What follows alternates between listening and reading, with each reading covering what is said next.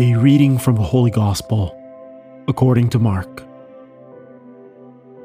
Jesus said to his disciples, Go into the world and proclaim the gospel to every creature. Whoever believes and is baptized will be saved. Whoever does not believe will be condemned.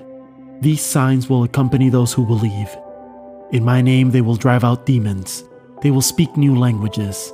They will pick up serpents with their hands and if they drink any deadly thing, it will not harm them. They will lay hands on the sick, and they will recover. So then, the Lord Jesus, after he spoke to them, was taken up into heaven and took his seat at the right hand of God. But they went forth and preached everywhere, while the Lord worked with them and confirmed the word through accompanying signs. The word of the Lord. The Daily Gospel is produced by Tabella, the number one free Catholic app for parishes and groups. To listen to this episode and more devotional Catholic content without ads, make sure you download the Tabella Catholic app on the Google Play Store or the Apple App Store completely free. If you are a church leader, claim your parish on the app right away and start communicating with your parishioners at no cost.